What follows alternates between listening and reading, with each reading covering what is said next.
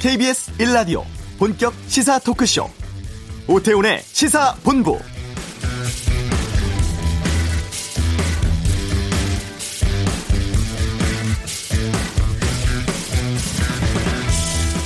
고 김대중 전 대통령의 부인이자 정치적인 동반자였던 이희호 여사가 어젯밤 향년 97세로 별세했습니다. 조금 전에 김대중 평화센터 측이 밝힌 이 여사의 유언은 크게 두 가지입니다. 국민들께서 남편과 자신에게 많은 사랑을 베풀어 주신 것에 감사하며 우리 국민들이 서로 사랑하고 화합해 행복한 삶을 사시기를 바랍니다. 하늘에 가서 우리 국민을 위해 민족의 평화 통일을 위해 기도하겠습니다. 이렇게 국민에 대한 유지를 남겼고 또 동교동 사절을 대통령 사절 기념관으로 사용하고 이 기념 사업을 위한 기금으로 노벨 평화상 상금을 사용하라는 유언을 남겼습니다.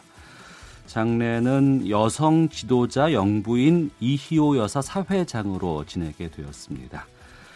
자, 오태훈의 시사본부 잠시 후 이슈에서 삼성돈 10억 거부하고 10년간의 소송 끝에 산업재해 인정받은 삼성 반도체 피해자의 어머니 연결해 말씀 나누겠습니다. 전기요금 누진제와 관련해서 정부가 세 가지 개편안을 경제브리핑에서 다루겠습니다. 2부 정치화투 현충일 추념사 관련 정치권 논란에 대한 여야 의원들의 의견 듣겠습니다. KBS 라디오 오태훈의 시사본부 지금 시작합니다. 네, 방금 뉴스 KBS 보도국 박찬영 기자와 함께합니다. 어서 오십시오. 네, 안녕하세요. 예, 이효 여사 어젯밤 별세를 하셨습니다. 장례 좀 소개해 주시죠. 네, 어젯밤 11시 37분 향년 97세로 별세하셨는데 3월부터 이 노안 때문에 신촌 세브란스 병원에서 입원해서 어, 치료를 받아 왔었고요. 그동안에도 몇 년 동안 계속 입원하고 퇴원을 반복해 왔었습니다. 네. 아, 이효 여사는 1962년 김대중 전 대통령하고 결혼한 뒤에 동지이자 아내로서 어, 김 전 대통령을 옆에서 도와왔었는데 빈소는 어, 서울 신촌 세브란스 병원 장로, 장례식장에 마련됐고요. 어, 오전부터 많은 사람들이 지금 찾아오고 있다고 합니다. 아, 방금 말씀하셨던데 가족들의 의사에 따라서 장례는 사회장으로 치러지게 되는데 사회장은 어, 국장, 국민장 다음으로 예우를 갖춰주는 그런 장례 방식인데 정부에서 장례식에 관여는 하진 않지만 네. 사회단체가 자발적으로 참여해서 하는 장례식입니다. 어. 이 장례를 주관할 장례위원회도 구성이 됐습니다. 민주평화당 관계자는 장례위원장은 장상 전 국무총리 설이 그리고 평화당 권노갑 고문이 맡기로 했고요. 장례위원회 고문으로는 5당 대표가 참여하는 방안을 지금 타진하고 있다 이렇게 말하고 있습니다. 현재 핀란드에 가 있죠. 어, 문재 에, 문재인 대통령이 이 여사의 별세 소식을 듣고 추모하는 글을 SNS에 올렸습니다. 네. 아, 이 여사님이 김대중 대통령님을 만나러 갔다. 조금만 더 미뤄도 좋았을 텐데 그리움이 깊으셨나 보다. 어, 우리는 오늘 여성을 위해 평생을 살아오신 한 명의 위인을 보내드리고 있다. 이렇게 예, 추모했고요. 아실 테지만 고 이후 여사는 대한민국 1세대 예, 여성 운동가입니다. 대한여자청년단 여성문제연구원 등을 창설했었고 또 YWCA 총무로 여성 운동을 하게 되셨습니다. 네. 자, 그리고 한국 기독교 총연합회인가요? 이 전광훈 회장 대통령 뭐 하야 기자회견 한다고 하는데 했는지 궁금하고 또 한기총 내에서 여기에 대한 비난이라든가 반대 목소리도 계속 나오고 있다고요? 네, 그렇습니다. 오늘 오후에 대통령 하야 촉구 기자회견을 하겠다 이렇게 공언을 했었는데 네. 정광훈 이 한기총 대표회장은 문재인 정부를 종북이다, 주사파 정권이다 이렇게 말하면서 기회가 있을 때마다 종교단체 회장이 정치적 발언을 굉장히 강하게 해왔었습니다. 최근에는 그 황교안 한국당 대표가 이승만, 박정희 대통령에 이은 세 번째 지도자가 됐으면 좋겠다라는 본인의 속내를 공개적인 자리에서 하기도 했었는데 그런데 이 정광훈 목사는 사실 정치적 활동을 많이 해왔던 인물이라고 합니다. 이 과거 총선 등을 보면 그 총선을 앞두고 한 네 차례에 걸쳐서 기독교 정당 설립을 주도한 적이 있다고 하고요. 그럼 청취자분들이 생각하시기에 그럼 그렇게 큰 기독교 단체가 문재인 대통령의 하야를 촉구하는 건가 이렇게 오해하실 수가 있는데 이거는 네. 단체 차원에서 하는 게 아니라 사실은 그런 종교단체 회장이 해서도 안 되지만 어쨌거나 개인의 목소리를 지금 내고 있는 거고 한기총은 원래 생긴 게 진보 성향의 교회협의 그 대응하기 위해서 1989년에 설립된 보수 교회 연합 단체입니다. 네. 당초 설립됐을 때는 조직의 규모가 좀 컸었다고 해요. 장로회 쪽에 대형 교단들이 있었는데 이제 대부분 그런 대형 교단은 다 빠져나갔고요. 지금 소규모 교회들만 남아서 전체 기독교인을 100으로 봤을 때 한 10%도 안 되는 어. 그런 규모라고 합니다. 정광훈 목사의 극우적 발언에 대해서 이 개신교 연합단체인 한국기독교교회 협의회가 지금 그 전 목사를 비난하는 성명을 냈는데요. 한기총 정광훈 목사는 더 이상 예수 그리스도의 복음을 욕되게 하지 말라 이런 비난 성명을 냈습니다. 또 정광훈 목사가 물 역사적 인식과 거짓된 통계로 대중을 호도하고 있다 라고 하면서 우리 국내 언론들이 이 전광훈 목사가 이 비상식적인 발언, 네. 정치적 발언하는 걸 좀 안 다뤄줬으면 하는 그런 음. 바람도 어, 내비쳤고요. 또이 정광훈 목사가 속해 있는 한기총 내부 안에서도 이제 반발이 있는데 에, 이 한기총 내에 비대위가 있다고 합니다. 네. 이 정광훈 목사가 약간 독단적으로 한기총을 끌고 있어서 이 정광훈 목사가 총선을 앞두고 자신의 세력을 지금 넓히기 위해서 종교 활동을 하고 있는 거다. 음. 정말 강력한 제재를 하지 않으면 한기총은 어쩌면 해체돼서 한국 교회에서 영원히 없어질 수도 있다라고 하는 그런 우려의 목소리도 내고 있습니다. 네, 그게 이제 한기총 내부의 비대위 쪽에서 나온 얘기죠. 그렇습니다. 알겠습니다. 그리고 어, 헝가리 유람선 인양 어, 잠시 뒤에 시작할 거라고 지금 들었는데 어떻습니까? 네, 현지 시각으로는 어, 아침 6시 반이고요. 우리 네. 시각으로는 어, 오늘 오후 1시 반에 어. 인양 작업이 시작된다는 소식이 들어왔습니다. 지금 어, 현장에서는 사전 준비 작업이 한창 바쁘다고 하는데요. 이미 침몰한 유람선에는 그 선체를 끌어올릴 와이어를 4개를 모두 그 연결하는 작업을 마쳤고 대형 크레인도 쇠줄을 연결한 채로 지금 침몰 선박을 끌어올릴 준비를 마쳤다고 합니다. 인양이 시작되면 우리 신속 대응팀이 하는 얘기는 한 4시간 정도면 배를 물 위로 완전히 끌어올릴 수 있다. 네. 이렇게 얘기하고 있고요. 어, 헝가리 당국도 어, 현 상황에서는 크게 오랜 시간이 걸리지 않을 거다라고 지금 말하고 있습니다. 인양도 인양이지만 지금 우리한테 중요한 건 그 배 안에 혹시 있을지 모를 실종자들을 온전히 찾아내는 게 지금 가장 중요한데 네. 그래서 이제 실종자들의 시신을 온전히 찾고 또 파손도 막기 위해서 배를 한 번에 5cm 정도씩 아주 천천히 끌어올리기로 했다 이런 소식이 아, 들었는데 그래서 시간이 좀 오래 걸리겠군요. 예, 예, 그렇습니다. 예, 예. 근데 이게 이제 전문가들 얘기를 들어보니까 물 속에서는 그렇게 천천히 끌어올리지 않아도 되는데 음. 물 위로 올라왔을 때 수면에서 예, 물 위로 올라와서 조금씩 조금씩 올려야지 물이 자연적으로 빠져나가면서 내부 선체도 부서지지 않고 네. 시신도 유실되지 않을 가능성이 높다 이렇게 얘기를 하고 있는데 현재 사망 확인이 된 한국인은 19명이고 지금 실종자는 7명인 상태입니다. 지금 헝가리인 선장도 아직 찾지 못했다고 하고요. 현지에서 들리는 말로는 실종자들이 배 안에 있을 가능성이 크다라고 하는데 아직 단언할 수준은 아니라고 하고 실종자들이 발견되면 일단 경찰 감식소에서 소지품 위주로 해서 1차로 신원을 확인을 하고요. 예. 그래도 확인이 안 되면 인근 의대로 옮겨서 정밀 감식에 들어가게 됩니다. 또 실종자 확인하고 같이 이루어져야 하는 게 사고 원인 규명인데 음. 헝가리 검경이 그 가해 선박을 찾아서 조사에 착수했습니다. 그 바이킹 시기노가 그 유람선을 들이받았었죠. 그래서 그 바이킹 시기노를 지금 조사를 했는데 특히 이 바이킹 시기노 선장이 사고 직후에 본인이 휴대폰에 갖고 있던 전화 기록 네. 그리고 네. 어 메시지를 다 지웠다고 해요. 그래서 어. 지금 이거를 데이터를 복원하는 작업을 하고 있는데 왜 전화 기록을 삭제했을까? 음. 도대체 누구를 누구와 통화를 하다가 사고가 났길래 이런 자기의 데이터까지 다 삭제했을까 이게 궁금증이 더해지는데 이제 어쨌거나 데이터를 복원하게 되면 네. 당시 상황을 좀 더 자세히 알 수 있을 것 같습니다. 네. 어, 시사본부 2부쯤에 아마 인양이 시작될 것 같은데 어, 현장에서 여러 가지 속보 같은 것들 들어오면 저희 시간에 좀 전해드리도록 하겠습니다. 자, 방금 뉴스 KBS 보도국 박찬형 기자와 함께했습니다. 수고하셨습니다. 이어서 이 시각 교통 상황 살펴보겠습니다. 교통정보센터의 박소영 리포터입니다. 작업 여파를 받는 곳이 많습니다. 먼저 경부고속도로 부산 쪽으로 반포 부근에서 작업을 하고 있어서 지금 한남부터 정체가 매우 심하고요. 이후로 기흥에서 동탄 사이로도 5차로에서 작업을 하고 있는데요. 4km 구간을 지나기가 어렵습니다. 더 가서 남사 정류장에서 안성 사이로도 작업 여파로 부분적으로 정체가 되고 있고요. 옥산 휴게소 부근에서도 작업 때문에 밀리고 있습니다.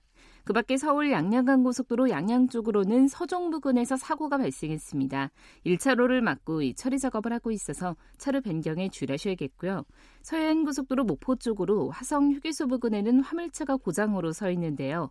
이 여파로 비봉부터 6km 구간 정체가 매우 심한 상태입니다. 중부 내륙간 고속도로 창원 쪽으로는 충주 분기점 부근과 장현 터널 부근에서 각각 작업 여파를 받고 있고요. 이후로 문경 세제 터널 안에서도 2차로에서 작업을 하고 있어서 뒤로 2km 구간 정체가 되고 있습니다. KBS 교통정보센터였습니다.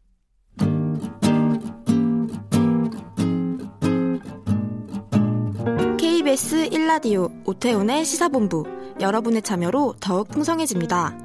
방송에 참여하고 싶으신 분은 문자 9730번으로 의견 보내주세요.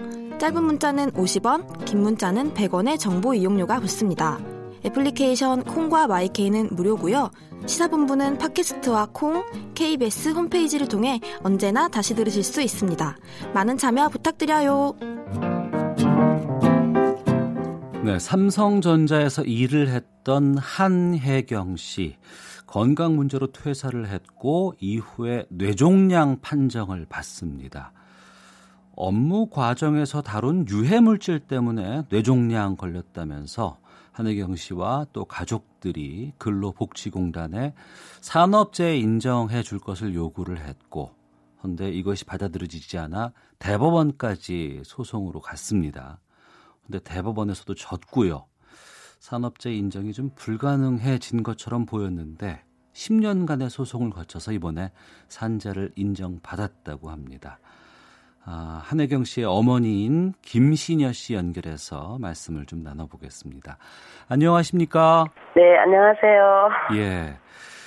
먼저 한혜경 씨가 삼성에서 언제부터 언제까지 일을 했는지 또 어떤 일을 했는지부터 좀 여쭙겠습니다. 네, 어, 95년도에 입사해가지고 예. 그 그러니까는 LCD 모든과에서 약 한 5년 9개월 정도 2001년도까지 일을 했습니다. 네. 건강 문제로 퇴사를 했다면서요? 네. 입사한 지 얼마 안 돼가지고 막 생리가 없어지더니 그게야 막 이제 그 호르몬제를 먹고 주사를 맞고 하다 보니까 예. 부작용이 너무 심해서 어. 어 그리고 끝내는 뭐 완전히 폐, 이 생리가 한 2, 3년 동안 안 나와 오면서 예. 몸이 안 좋아졌었죠. 어, 그러면 몸이 안 좋아서 퇴사를 했을 때, 어, 내가 몸이 안 좋아진 게이 일하다가 입은 재해가 아닐까라고 생각은 언제 하신 거예요? 아, 그거는 이제 수술하고 나서, 어, 우리 반올림을 제가 이제 알면서 이제 그때서야 깨달았던 거죠. 그러니까 퇴사 이후겠네요, 그러면. 그렇죠. 네. 어, 삼성이 그래도 우리나라의 최고의 인류 기업인데 설마 네. 뭐 이렇게 화학 물질을 쓰면서 그렇게 노동자들에게 이렇게 노출될 수 있게끔 할까라는 저는 그런 건 전혀 생각도 안 했었죠. 처음에는. 음, 건강한 상황에서 삼성전자에 입사를 했고, 그렇죠. 네. 그때만 해도 참 기분 왜냐하면- 좋으셨을 것 같아요. 입사할 네네. 때만. 학교에 공문을 보내서 삼성에 입사했을 때는 어, 성적도 좋아야 되고 체력도 다 건강 검진 싹 해서 건강한 사람들만 뽑아갔었거든요. 예. 그랬던 애가 그렇게 됐다라는 거에 대해서는 정말 너무 인생을 완전히 바꿔놓은 상태니까 음. 그러니까 구체적으로 증상이 언제부터 어떤 식으로 어떻게 안 좋아진 겁니까? 아 삼성에서 근무했을 때는 일단은 생리불순이 굉장히 심했었어요. 네. 급기야 한 어, 입사하고 한 8개월에서 10개월 되니까 생리가 완전히 없어졌죠. 그리고 어. 이제 어 산부인과 다니면서 치료를 하면서 이제 나오 좀 생리가 들쑥날쑥 하다가 어 이 몸에 이상이 생기는 거예요. 몸에 막 그냥 반점처럼 뭐가 막 나오고 네. 그런 식으로 하다가 나중에는 그러니까 몸으로 나타나는 건지는 모르겠지만은 음. 일단은 운동신경이 좀 둔해지면서 네. 어, 좀, 그러니까 뭐 움직이는 걸 굉장히 두- 싫어하더라고요. 음. 근데 뭐, 글쎄 그게 머리에 뇌종양이 있어서 그랬다고는 저는 생각을 못했었어요. 그냥 아 전자파 때문에 그런가 보다. 네. 그러면 이제 퇴사를 하고 좀 집에서 쉬면 괜찮겠지 이렇게 음. 생각을 했던 거죠. 예. 그 이후에 이제 여러 가지 진단도 받고 산재를 네. 신청을 하셨어요. 네네.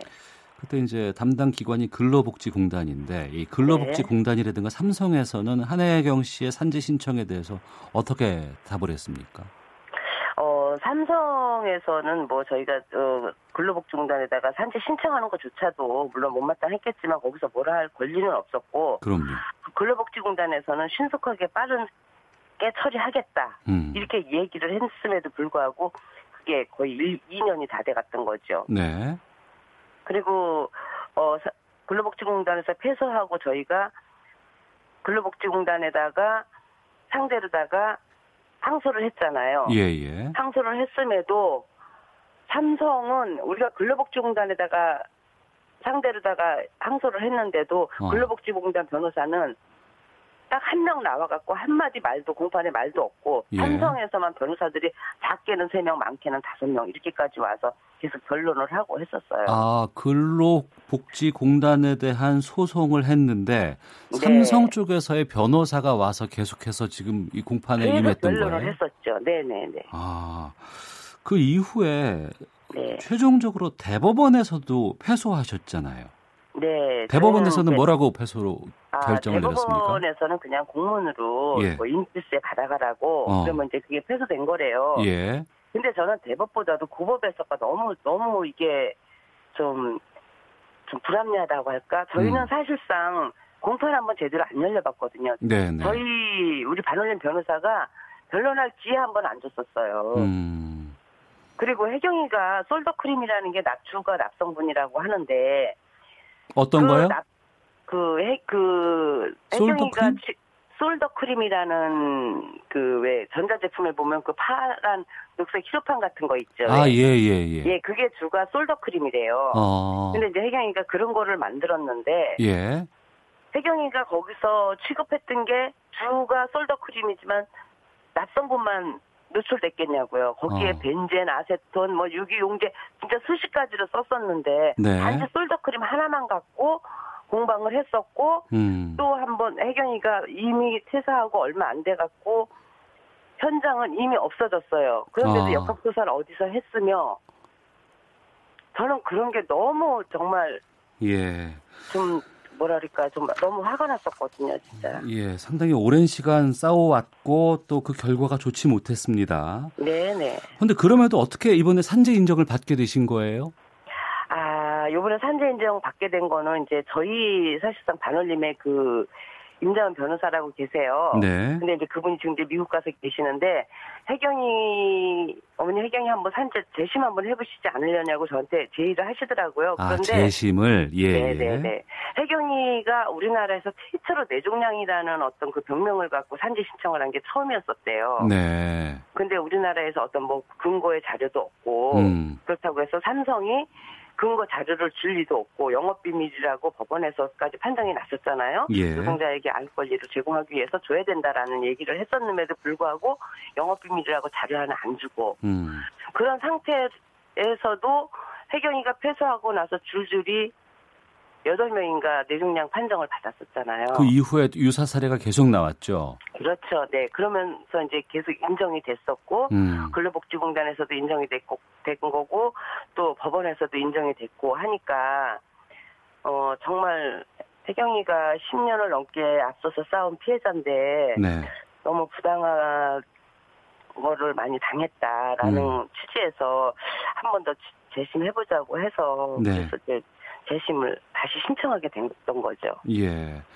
그리고 나서 이제 그 근로복지공단에서 스스로 결, 내린 결론을 바꾸게 된 거 아니겠습니까? 그렇죠. 네. 뭐라고 하던가요? 근로복지공단에서.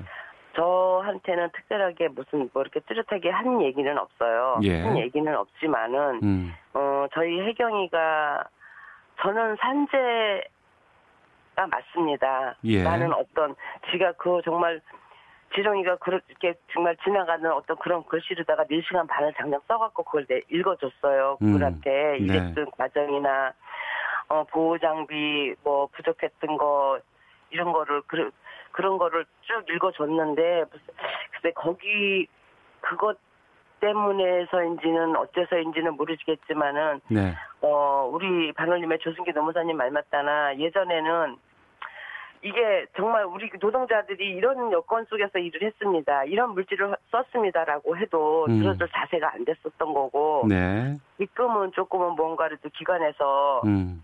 어 약자의 목소리를 좀 들어주려고 하는 기본 자세를 좀 바꿔서 됐던 건지 네. 좀전잘 이해는 좀 안 되겠어요. 산재 인정 받고 한혜경 씨 뭐라고 하셨어요? 한혜경 정말 많이 울었어요. 우리 혜경이는 어. 수술 후유증으로 예. 눈물이 안 나와요. 어. 그런데 혜경아 너 산재 인정됐다 했더니 예. 밥숟가락을 들고 딱 통곡 대성 통곡을 하는 거예요. 막 어. 빵빵 소리를 내면서 그래 울어라 울어라 제가 막 그래서 이렇게 등을 쳐줬더니 한참 울고 나더니 예. 딱또 웃더라고요. 그래서 또 왜 그래? 그러니까 엄마 속에 뭔가가 없어진 것 같아. 아이고 아이고 이렇게 아이고. 얘기를 아, 하더라고요. 예, 예, 예. 네, 그래서. 혜경이의 어떤 소가리를 좀 저는 풀었나 싶은 마음에 음. 혜경이가 그러면서 엄마 고생했어, 엄마 미안해 저한테 그러더라고요. 예. 발병 15년, 소송 10년 만에 참 네. 산업재 인정을 받았습니다. 한혜경 씨의 어머니 김신여 씨와 말씀 나누고 있는데요. 이 부분을 좀 여쭙겠습니다. 네, 이 소송 중간에 삼성에서 네, 소송 그만하자고 회유한 적이 있었다면서요. 네. 이 얘기를 좀 해주시죠. 아 이제 삼성 인사과에서 모 과장이라는 사람이 어, 바- 신원은 밝히지 않고 네. 어 저한테 뭐 혜경 씨 근황이 좀 궁금해서 전화했었다. 어, 자기가 그러니까 혜경이가 입사했을 때 지가 인사과에 있어가지고 한혜경 씨를 잘 안다. 네. 이제 이렇게 하면서 이제 저희한테 접근을 하게 된 거죠. 그래서 그때 당시에 저한테 명함을 주신 분이 한강 법률사무소의 남국명이라는 분이었는데 네. 그 분이 저한테 이제 저희 집에 여섯 번인가 오셔갖고 삼성에서 10억을 주겠다. 음. 근데 이제 뭐 일단 시민단체와 끊고 반올림하고 일단 접촉을 끊어라. 네. 야는 이제 두 가지의 조건이었죠. 음. 네. 그랬는데 사실 저는 그때 좀 희열을 당하려고 했었어요. 너무 힘들어서 그런데 우리 혜경이가 나중에는 엄마 나 같은 사람 나오면 되지, 안 되지 않겠냐. 네. 제가 그 소리 듣고 너무 아차 싶었는데 음. 제가 이 싸움을 끝까지 이렇게 하다 보니까 네. 너무 피해자가 많이 나오니까 나중에는 두려운 마음이 생기더라고요. 어. 한혜경 씨 왜 이후에 그쪽에서 같은 곳에서 근무했던 분들 똑같은 증상들 나오고 계속해서 힘든 일들이 반복되고 있지 않았겠습니까? 그렇죠. 네. 아. 그러니까 너무 많은 피해자들이 나오는 거에 대해서 사실 저희 이 바- 앞서 싸우던 사람들한테 네. 이게 아마 끝까지 가야 되겠다라는 어떤 그런 불씨가 되지 않았나 저는 그렇게 생각이 돼요. 예. 참 그 회유를 이겨내고 계속해서 소송을 통해서 아 그래도 네. 의미 있는 결정 받으셔서 참 다행스럽다고 말씀을 드리는 게 어떨지는 모르겠는데. 음, 글쎄요. 예, 저도 그래요. 뭐 산재 인정을 받았건 삼성의 뭐 김기남 사장의 사과를 받았던 그렇다고 해서 사망자가 돌아오는 어떤 그런 것도 아니고 음. 이렇게 정말 누군가의 도움 없이 평생을 살아가야 된다라는 어떤 그 인생에 대해서 네. 정말 너무 좀 마음이 착잡하네요, 진짜. 그 한혜경 씨의 지금 건강 상태는 어떤 상황이에요? 어, 뭐 어디가 아프거나 그렇지는 않아요. 네. 근데 이제 수술 후유증으로다가 뭐 언어장애, 눈, 보행장애 생겨서 혼자서는 뭐를 할 수 있는 게 별로 없죠. 네. 음. 우리 사회에서 한혜경 씨처럼 일을 하다가 병에 걸렸다거나 업무상 네. 재해임을 인정받지 못하는 경우 네. 꽤 있습니다. 종종 많죠. 예 나오곤 있는데 당사자라든가 지켜보는 가족들에게 어, 여러 한마디 뭐 조언이라든가 격려 말씀 해주실 수 있는 위치신 것 같거든요. 네. 저는 그렇게 생각합니다. 이게 어, 어느 사업체에서 일을 하다 다치거나 어떤 질병을 얻거나 음, 하면은 정말 끝까지 끝까지 밝혀내서 네, 어 내가 나 하나라가 아니라는 어떤 생각으로 네, 손을 내밀면 정말 제가 큰 힘은 안 되겠지만 음. 우리 반올림에서라도 달려가고 하다 보면 네. 어 이게 시민단체에서라도 음. 또 사회에서라도 예면하지 않는 어떤 그런 지금 어떤 사회가 되다 보니까 네. 예, 이걸 끝까지 좀 밝혀서 누구의 뭐 잘못 잘잘못을 따지기보다도 음. 또 다른 네. 어떤 그런 피해 똑같은 피해자가 나오지 않게끔 재발 방지를 하기 위해서라도 좀 끝까지 이겨내 주셨으면 하는 바람입니다. 알겠습니다. 오는 14일 정동 서울 정동 프란치스코 회장에서 한혜경 씨의 산재 인정 축하하는 음악회 연다고 합니다. 네네네네. 제목이 당신에게선 꽃내음이 나네요라고 하는데 네. 어, 축하 행사 잘 치르시고요. 오늘 말씀 네. 잘 들었습니다. 고맙습니다. 네네. 수고하세요. 감사합니다. 예, 한혜경 씨 어머니 김신여 씨 연결해서 말씀을 들었는데요. 6878님 작업장에서 노동자 본인들도 위험한 줄 모르고 다루는 경우 참 많습니다. 알았으면 그렇게 했겠습니까? 지금이라도 산재 인정돼 다행입니다. 0110님 이걸 축하해야 할지 슬프고 안타깝습니다라는 의견 보내주셨습니다. 헤드라인 뉴스입니다. 북한은 고 이희호 여사 별세에 대해 아직 조문단 파견 등의 의사를 전해오지 않았다고 통일부가 밝혔습니다. 통일부 당국자는 현 시점에서 당국에서 조문단이 올 가능성에 대해서 예단해서 말씀드리는 건 적절하지 않은 것 같다고 말했습니다. 헝가리 다니브강에서 침몰한 유람선 허블레아니오 인양 작업이 현지 시간 11일 새벽 6시 반, 한국 시간 오늘 오후 1시 30분에 시작될 예정입니다. 인양 작업에는 4시간 정도가 걸릴 것으로 예상됩니다.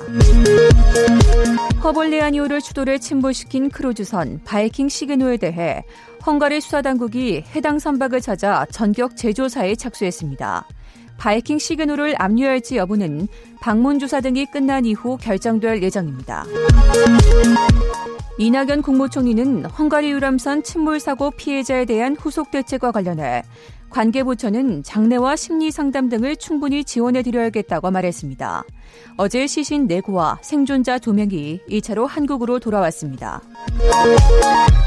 자유한국당의 국회 복귀와, 복귀와 6월 임시국회 개회를 놓고 더불어민주당과 한국당, 바른미래당 원내 지도부가 오늘 합의를 시도합니다.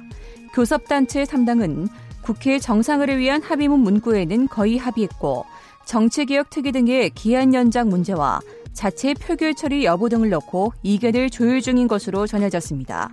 지금까지 헤드라인 뉴스 정한나였습니다.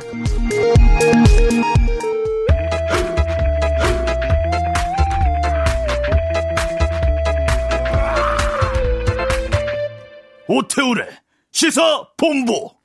오늘 오전 전기요금 개편 방안 공청회가 열렸습니다. 전기요금 누진제를 어떻게 바꿀지 정부가 세 가지 안을 내놨다고 하는데 참 좋은 경제연구소 이인철 소장과 함께 관련된 이야기 나눠보겠습니다. 어서 오십시오. 예, 안녕하세요. 예. 누진제 바꾼다고요? 그렇습니다. 올 여름 5월에 폭염주의보 내려졌어요. 예. 이게 역대 두 번째로 이른 더위라고 합니다. 아마 지난해 기억하실 텐데 111년 만에 여름을 강타한 한반도를 강타한 폭염이었습니다. 아우, 지난해 여름은 정말 어마어마하게 더웠습니다. 한밤중에도 가정에서 에어컨 틀지 않고는 견딜 수 없을 정도였거든요. 그래서 이제 정부가 지난해에는 7월과 8월 한시적으로 전기요금을 깎아줬는데 네. 가구당 한 만 원 정도 음. 혜택을 받습니다. 그럼에도 불구하고 당시 소비자들의 불만이 크게 두 가지였어요. 아니 사용량만큼만 내는 산업용하고는 달리 네. 왜 가정용에는 누진제가 적용이 되느냐 어. 근본적으로 바꿔야 되는 게 아니냐 이게 하나 있었고 또 하나가 아니 이게 지금 한반도 기후 변화가 심해서 매번 폭염하고 혹한이 반복되는데 그럴 때마다 우는 나이 젖주는 것처럼 요금 깎아줄 거냐 음. 이런 문제가 제기가 되니까 정부가 이제 전기요금 개선 TF팀을 지난해부터 만들어서 운영을 한 겁니다. 네. 그래서 이제 요 이달 초에 마련된 전기요금 누진제 개편안 세 가지를 공개했는데 그 세 가지 중 하나가 아, 여름철 두 달만 음. 현행 전기요금 3단계 누진 체제를 유지하되 누진 구간을 좀 확대해 봅시다. 라는 네. 안이었고 두 번째 안이 하계에만 누진 구간을 3단계 최고 단계를 하나 없애서 음. 2단계로 한번 운영해 봅시다라는 것이었고 네. 3단계는 아예 누진제를 폐지해서 음. 연중 내내 단일 요금제로 변경하는 안이었는데 네. 어제까지 의견 수렴을 가, 과정을 거쳤는데 이걸 토대로 해서 오늘 공청회 있죠. 그리고 이달 안에 개편안 만들어서 올 여름부터 적용하겠다는 겁니다. 그러니까 여름에 에어컨이라든가 선풍기 많이 쓰는데 특히 에어컨이겠죠 아무래도 그렇습니다. 이제 여기에서 이제 많이 쓸 수밖에 없는데 위에 가면 누진제가 있으니까 이것이 어떻게 처리가 될 것인가에 대한 고민들인데 누진제 폐지하자는 의견이 상당히 많다고요? 그렇습니다. 어제까지 이제 국민들의 의견을 듣는 이 한국전력 홈페이지를 통해서 나타난 이 민심은 누진제 폐지에 찬성하는 목소리가 국민들 10명 가운데 8명 이상. 어. 폐지하자라는 거였거든요. 그런데 TF팀이 밝힌 누진제를 폐지할 경우 계절과 이제 사용량에 관계없이 1년 내내 단일 요금입니다. 네. 킬로와트당 125원을 적용하겠다라는 건데요. 어. 이럴 경우 장점은 뭐 누진제 폐지는 가능하겠지만 네. 전기를 적게 쓰는 가구의 요금이 오른다는 겁니다. 어. 그래서 전기 요금을 또 대신에 많이 쓰는 가구의 경우에는 요금이 내린다라는 문제가 발생하는데 예. 일단 TF팀의 가정은 이 누진제가 폐지될 경우 약 1,400만 가구의 요금이 월 평균 4,300만 원, 아, 4,300원 정도, 음. 4,300원 정도 이제 오른다라고 이제 통계를 낸 겁니다. 그러니까 그 1,400만 가구 전기를 적게 쓰는 이쪽 그러니까 많이 안 쓰니까 그만큼 이제 전기 감면을 좀 받는 분들 맞습니다. 이분들의 금액이 올라간다는 거 아니에요? 맞습니다. 그럼 이거 문제 되지 않겠습니까? 맞습니다. 전기요금 누진제는 언제 도입됐냐를 보면 이 석유 파동이 있어 오일 쇼크가 있었던 아마 1974년이에요. 음. 당시 아마 기억하시겠지만 당시에는 사실 가전 제품이 많지가 않았고요. 텔레비전도 흑백이었어요. 그랬죠. 아마 학교마다 초등학교에서는 뭐 전화기 있습니까? 오디오 있습니까? 이런 거 조사할 당시였어요. 예. 당시는 아예 에어컨 자체가 없었기 때문에 그럼요. 예. 전기 사용량이 적을 수밖에 없었죠. 근데 지금 아마 가정마다 이어폰 충전기 있어야죠. 음. 뭐 있어야죠. 어댑터가 한 네다섯 개씩 한 사람 다 꼬아 있어요. 그렇습니다. 그러다 보니까 이 지금 불과 3년 전만 하더라도 누진 구간은 6단계였고요. 음. 가정용 전기요금은 무려 최저 최고음의 요금 격차가 11배가 넘었습니다. 네. 이런 비난이 이제 속출하니까 2016년에 현재 누진제 3단계로 완화가 됐는데 지금은 1단계 가장 적게 사용하는 구간이 월 전용량 사용량이 200kW 이하. 음, 네. 여기의 경우에는 킬로와트당 93원 단가를 음. 적용하고요. 네. 이 구간이 200에서 400이에요. 음. 여기는 187원. 네. 그리고 3구간이 가장 많이 쓰는 구간인데 400kW를 초과할 경우 280원을 부과합니다. 음. 그런데 지금 보면 만에 하나 이제 에너지를 이제 누진제 폐지하고 단일 요금 킬로와트당 125원을 부과하게 되면 저소득층 그리고 저 에너지 적게 쓰는 가구, 1인 가구, 이 1,400만 가구는 종전의 킬로와트당 93원보다도 무려 30원 넘게 추가 부담이 발생한다는 거거든요. 그러네요. 예. 그래서 그렇다면 이 사회적 취약계층에 대한 보완책이 마련돼야 되는데 음. 그런데 이번 전기요금 세 가지 개편안에는 사회적 취약계층에 대한 지원 방안이 빠져 있다는 겁니다. 네. 그러다 보니까 이게 만약 의견 수렴 과정을 거쳐서 정말로 누진제가 폐지가 된다면 음. 이 부분에 대한 이 뒤, 후속 대책이 나와야 됩니다. 네. 그 누진제 전면 폐지가 하나가 있고 또 하나는 7, 8월 두 달 동안 그러니까 여름에만 누진 구간을 확대해서 전기요금 깎아주는 방식도 있다면서요. 그렇습니다. 이게 지난해 전기요금을 깎아줬던 방식이에요. 네. 지난해 이제 2단계, 3단계를 100kW씩 플러스해 준 거예요. 어. 그런데 이번에는 이제 여름철 7월과 8월에는 항시 한번 할인을 적용해 보자라는 겁니다.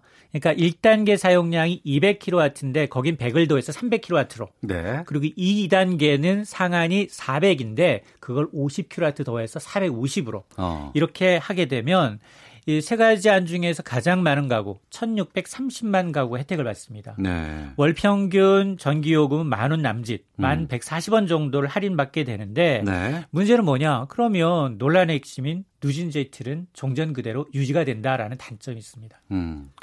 청취자 이중우님께서 누진제를 아예 폐지하면 안 된다고 생각합니다. 대신 단계를 줄이고 요금을 내렸으면 좋겠습니다. 산업용 전기는 가격을 높이고요. 정확한 지적이세요. 아 그래요? 네. 어. 왜냐하면 6배, 11배에 걸쳤던 최고 최저 구간의 누진제가 줄어들어서 예. 지금은 2배, 3배까지 늘어났거든요. 어. 그러니까 이게 사실은 저는 우리 가족은 한 450kW를 씁니다라고 하면 예. 최고 구간을 적용되는 건 50kW 만이에요. 음. 나머지는 이제 2단계, 200에서 201에서 400까지는 2단계, 그리고 100에서 이제 200kW까지는 1단계, 94만의 단가가 적용이 되기 때문에 음. 많이 사용한 분은 3배를 내는 겁니다. 사용량에. 네.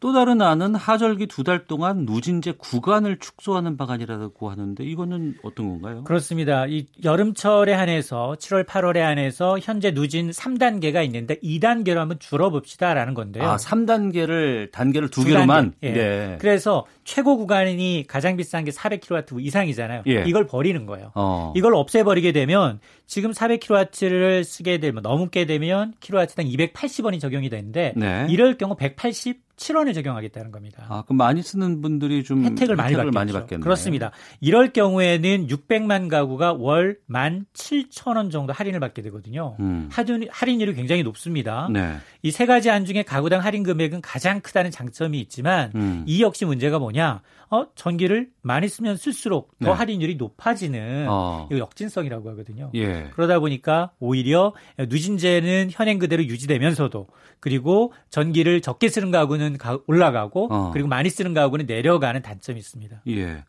근데 당장에 지금 전기요금을 덜 내는 건 좋겠지만 이게 한국전력이라든가 이쪽에 적자폭이 커지면 결국에 이거 세금으로 다 메꿔야 되는 거 아닌가요? 그렇습니다. 지금 도시 4인 가구 기준 월 평균 하절기를 제외하고는 한 350kW를 써요. 음. 근데 정부가 제시한 세 가지 안에 장단점이 뚜렷합니다. 전기 사용량이 월 350kW를 넘지 않은 가구는 1안이나 2안이 훨씬 유리하고요. 네. 전기 사용이 많다. 많은 가구는 3안이 이득이라는 겁니다. 근데 음. 어떤 결론이 나온다 하더라도 불만이 생기는데 그러네. 문제는 세 가지 안 중에 어떤 안이 채택된다 하더라도 한전의 누적 적자가 최소 2천억 원에서 최고 3천억 원대라는 겁니다. 근데 한전은 공기업이잖아요. 예. 적자 먹기는 방법은 두 가지거든요. 음. 요금을 올리거나 아니면 세금으로 메꾸거나. 때문에 전기요금 개편에 따른 재원 마련 방안을 어떻게 할지 네. 동시에 논의가 이루어져야 합니다. 예. 7060님은 지금 뭐 선풍기도 안 켜고 사는데 적게 쓴 사람 불이익 온다고 하면 너무합니다라고 의견 보내주셨습니다. 자, 인수 소장과 함께 했습니다. 고맙습니다. 네, 감사합니다. 뉴스 들으시고 2부에서 뵙겠습니다.